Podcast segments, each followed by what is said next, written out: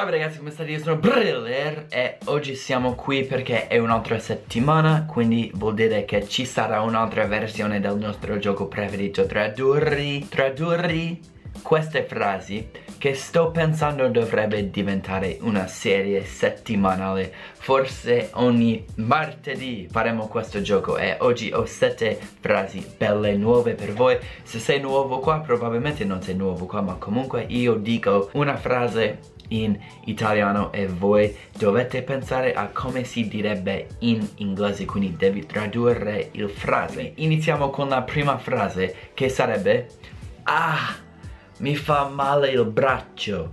Come diresti questa cosa in inglese? Pausate il video e pensateci. Ok pronti? Quindi per dire ah mi fa male il braccio. In inglese diremmo My arm hurts. Questo è una costruzione particolare in italiano, secondo me mi fa male il braccio. In inglese diciamo my arm hurts. Quindi se qualsiasi cosa ti fa male puoi dire my, quella cosa hurts. Stai attento perché spesso facciamo tipo I have a mm, ache, tipo headache, stomach ache. Questo è tipo mal di qualcosa, facciamo headache, ah my head hurts, I have a headache. Ah, my stomach hurts. I have a stomach ache. I have a back ache. Ok, andiamo avanti. La seconda frase è Non ci si vede. Vederci. Come tradurresti questa frase in inglese? Non ci si vede. Allora ragazzi, quindi per dire questa cosa in inglese si dice You can't see it. You can't see it. L'impersonale in italiano è una cosa bellissima, però non lo usiamo in inglese e invece usiamo la seconda persona, you. Quindi non ci si vede, you can't see it. Anche vederci, noi diciamo to see it o semplicemente to see. Quindi I can't see oppure I can't see it sono accettabili. Non ci si vede, difficile da tradurre. Andiamo alla terza frase. La terza frase è sempre per ingannarvi ed è ci mancate tanto. Voi ci mancate tanto. Come lo diresti in inglese?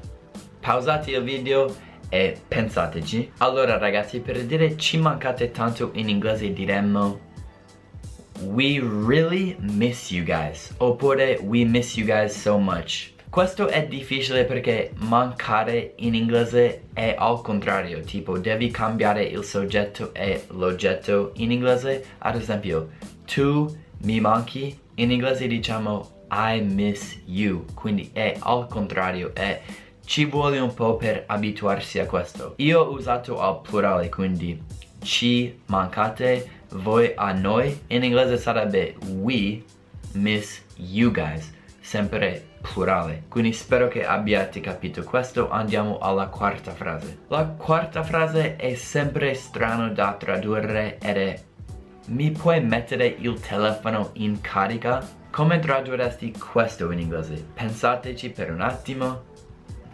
Allora ragazzi, quindi per dire mi puoi mettere il telefono in carica in inglese diremmo Can you charge my phone for me? Mettere in carica, non so il verbo perfetto giusto in italiano. Io pensavo fosse mettere in carica, ma per dire questo in inglese diciamo semplicemente charge. Quindi mi puoi mettere, questo in inglese deve essere for me. Quindi can you charge my phone for me? In italiano spesso usate l'articolo indefinito the. In inglese spesso usiamo possessivo, tipo my phone. Non vuoi dire can you charge the phone for me? Vuoi dire can you charge my phone for me? Quindi quando c'è il dubbio metti, metti il possessivo. Allora ragazzi, la quinta frase è resteremo al ristorante finché non chiude. Pensateci. Allora, questo in inglese sarebbe We'll stay at the restaurant until it closes. Finché non chiude, until it closes. Questo può confondere, ancora a me confonde. Quindi pensare che finché non è solo until. Quindi se è negativo in italiano, non è negativo in inglese. Finché non chiude, until it closes. La sesta frase è di cosa parla il libro? Pensateci, di cosa parla il libro in inglese? Allora, pronti? Per dire di cosa parla il libro in inglese la frase sarebbe What is the book about? ho tolto apposta il verbo parlare perché about tiene già di cosa si parla nella parola about. Quindi puoi solo dire what's the book about, what's the movie about, what's it about, di cosa parla questa cosa. E per finire ragazzi, la settima e ultima frase è quando stai al telefono rispondi e dici Salve, sono Briller. Come diresti salve, sono Briller in inglese? Pensateci. Allora ragazzi, per dire questa cosa in inglese diremmo Hello, this is Briller. Non diciamo I'm Briller, solo la prima volta che conosci qualcuno dici I'm. Altrimenti dici this is, oppure it is Briller. Questo può confondere perché so che in italiano dite sono, tipo io sono Briller, stai parlando con Briller. In inglese diciamo this is, oppure it is Brian. Hey, it's Brian. Avete capito? Quindi ragazzi spero come sempre che questo video vi abbia aiutato. Se vi piace tanto possiamo fare questa cosa tutte le settimane come dicevo all'inizio di questo video. Andate a vedere la mia pagina Paypal se vi piacciono i miei video E ho anche una pagina Patreon per tanti contenuti dell'inglese se ti interessano. Allora ragazzi vi lascio così. Peace